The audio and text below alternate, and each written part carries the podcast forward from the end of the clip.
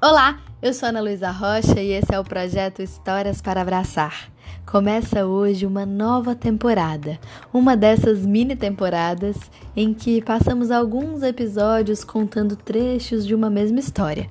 Uma história que é um pouco longa para ser contada em um áudio só e por isso vai ser dividida assim em partes para a gente ir degustando aos pouquinhos. Essa temporada é fruto de uma parceria de uma indicação que foi feita pelo Daniel Miranda, lá do canal Negro Geek.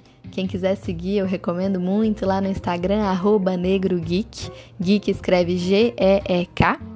Então escreve tudo junto, Negro Geek, e ele fala sobre quadrinhos, sobre representatividade negra nos quadrinhos. Ele também faz indicações de filmes, de séries, eventualmente de músicas. Tem muito conteúdo legal por lá. E o Daniel foi a pessoa que me apresentou para Didi Mamushka, que é a pessoa que contou para o mundo essa história que eu vou contar para vocês a partir de hoje.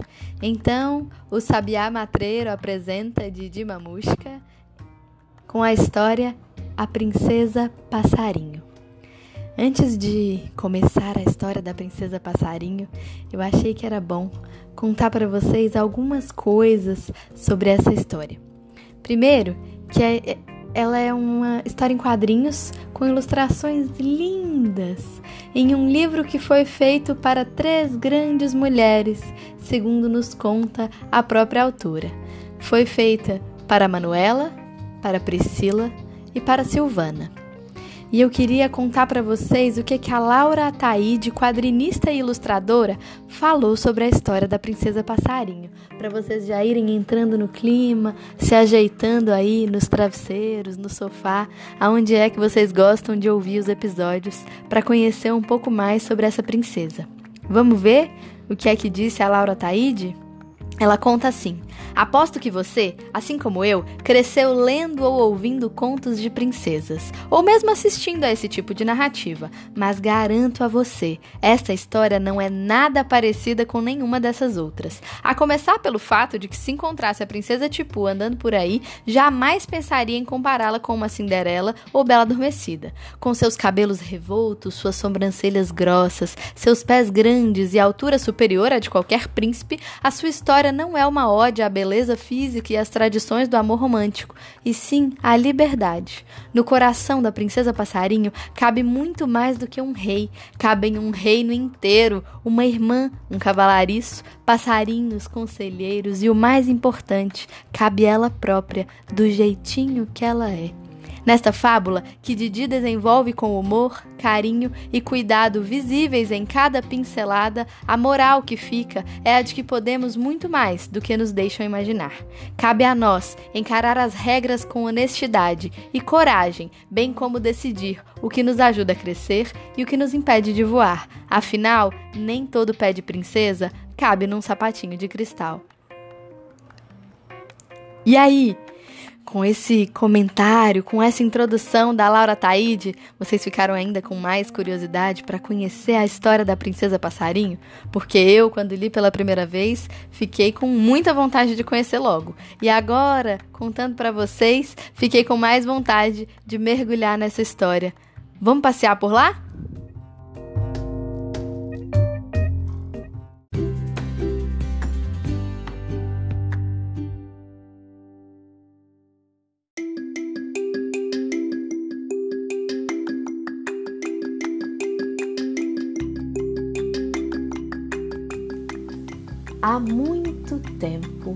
Muito antes do que alguém consegue se lembrar, havia uma princesa.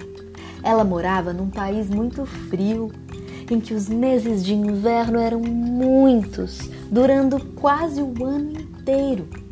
O nome dessa princesa era Tipu, mas por estar sempre acompanhada de suas amigas aves, chamavam-na Princesa Passarinho.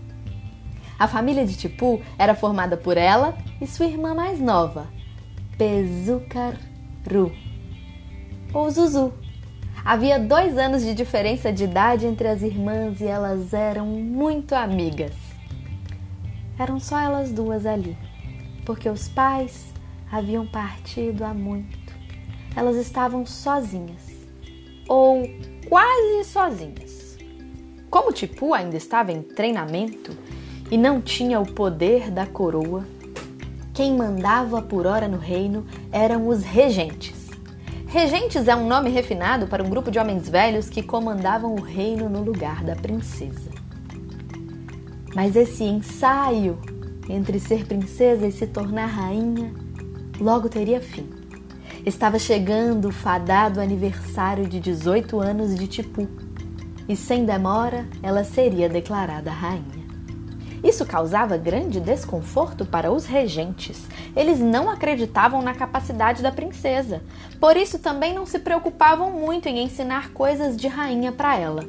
Iam só empurrando com a barriga. A descrença vinha do fato de que Tipu era irrequieta e espevitada. Ela tinha concentração curta e nunca conseguia ficar parada no mesmo lugar. Era bem parecida com seus amigos passarinhos. Além disso, a jovem nunca foi boa em matemática e era uma disciplina indispensável para ser uma boa monarca. O que ela queria mesmo era ficar enfiada na biblioteca, escrevendo poemas de gosto duvidoso sobre florezinhas e prosear com seus amigos emplumados. Isso fazia com que os regentes a considerassem estúpida e meio biruta. Para agravar ainda mais a situação, para deixar tudo mais complicado, a Tipu precisava escolher um consorte. Consorte é uma palavra chique para marido, e vale dizer que ela tinha horror a essa palavra e acho que teria a versão menos chique também. Ela mal tinha completado 18 anos, não queria se casar tão cedo. A lista de pretendentes era quilométrica e, como se não bastasse, pelo menos 10 nomes eram adicionados ao final do pergaminho diariamente. Isso se devia a um motivo. O reino de Tipu, apesar de muito frio, era muito rico. Nele haviam muitas minas de ouro e prata, além de diversos tipos raros de madeira. Como consequência de toda essa riqueza, as pessoas viviam muito bem, dificilmente ficavam doentes, tinham boas casas e coisas gostosas para comer. Todos esses atrativos reuniam possíveis maridos gananciosos à procura de um reino confortável para. Bom, para reinar. Mas o que as pessoas não sabiam era que o coração de Tipu não estava mais disponível. Ela não estava oficialmente comprometida, mas também não estava solteira. Veja bem, ela só não queria se casar. Mas em uma de suas fugas dos encontros arranjados e apresentações a reais príncipes, ao pular a janela, ela caiu bem em cima do Revonem, o menino responsável por cuidar dos cavalos do castelo.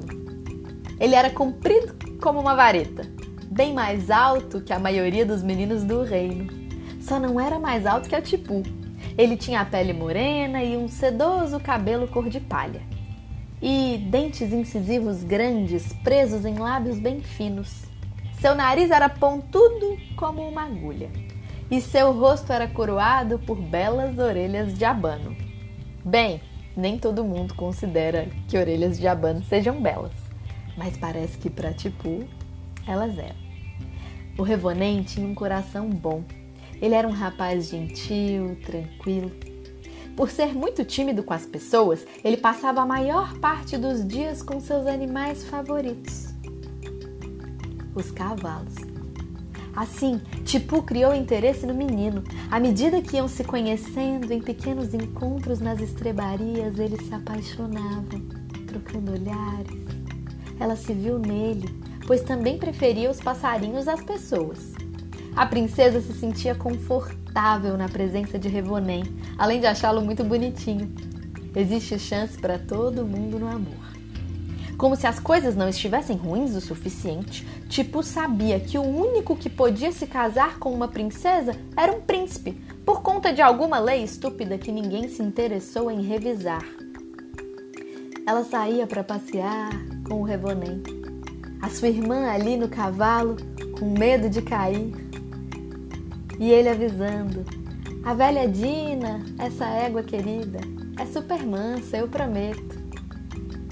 E assim eles saíam. Como é comum em jovens apaixonados, eles não se preocupavam, iam vivendo um dia de cada vez. É claro que nada podia ficar como estava. O tempo é como uma pequena tartaruga com fome. determinada a alcançar seu alvo. Enquanto todos a ignoram, achando-a lenta demais, ela anda em linha reta e atinge a vitória antes que alguém se dê conta. E foi exatamente isso o que aconteceu. O tempo passou, parecendo lento, mas quando Tipu piscou os olhos, seu aniversário havia chegado. Para sua tristeza também havia chegado o dia de nomear o seu consorte, o seu marido, aquele que precisava ser um príncipe, coisa que o Revonem, seu amado menino que cuidava dos cavalos, não era. E aí? O que será que vai acontecer no reino de Tipu? Será que ela vai ter mesmo que aceitar algum príncipe ou princesa para se casar? Será que ela não vai mais poder ter o amor do Revonem? E a sua irmã, como vai ficar com isso? E aí? Ficou curioso? Ficou curiosa? Quer saber o que acontece? Espera mais um pouquinho. Vai imaginando a Tipu, os seus amigos passarinhos, o Revonem, os seus amigos cavalos, a menina Zuzu, essa princesa que acompanhava a rainha e o seu namorado pelas suas aventuras. Imaginando como eles são e acompanhando a gente lá no Instagram? Você aguarda o próximo episódio da nossa temporada especial da Princesa Passarinho. Ele vem na próxima semana. Segura a emoção e a ansiedade e vamos juntos até o próximo episódio. Pode ser?